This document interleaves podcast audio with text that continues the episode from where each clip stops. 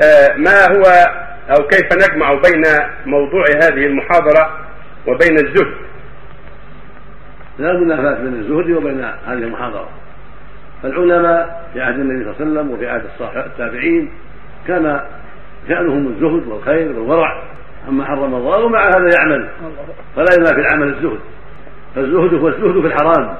هذا الزهد. مو الزهد في العمل. معنى الزهد هو الزهد في أيدي الناس فيما في أيدي الناس حتى لا تسألهم ما في أيديهم وحتى لا تسرق ما في أيديهم وحتى لا تغشهم ولا تخونهم.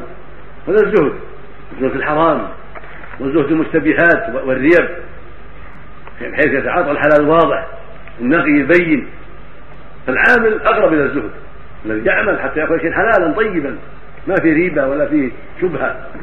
هذا الزهد من في العمل. الزاهد الورع هو الذي يعمل حتى يكون عمل يده. ونبي الله داود من الأنبياء والنبي والأنبياء ازهد الناس وأتقى الناس. وكان يأكل عمل يده كان حدادا. يصنع الدروع عليه الصلاة والسلام ويبيعها ويأكل من عمل يده.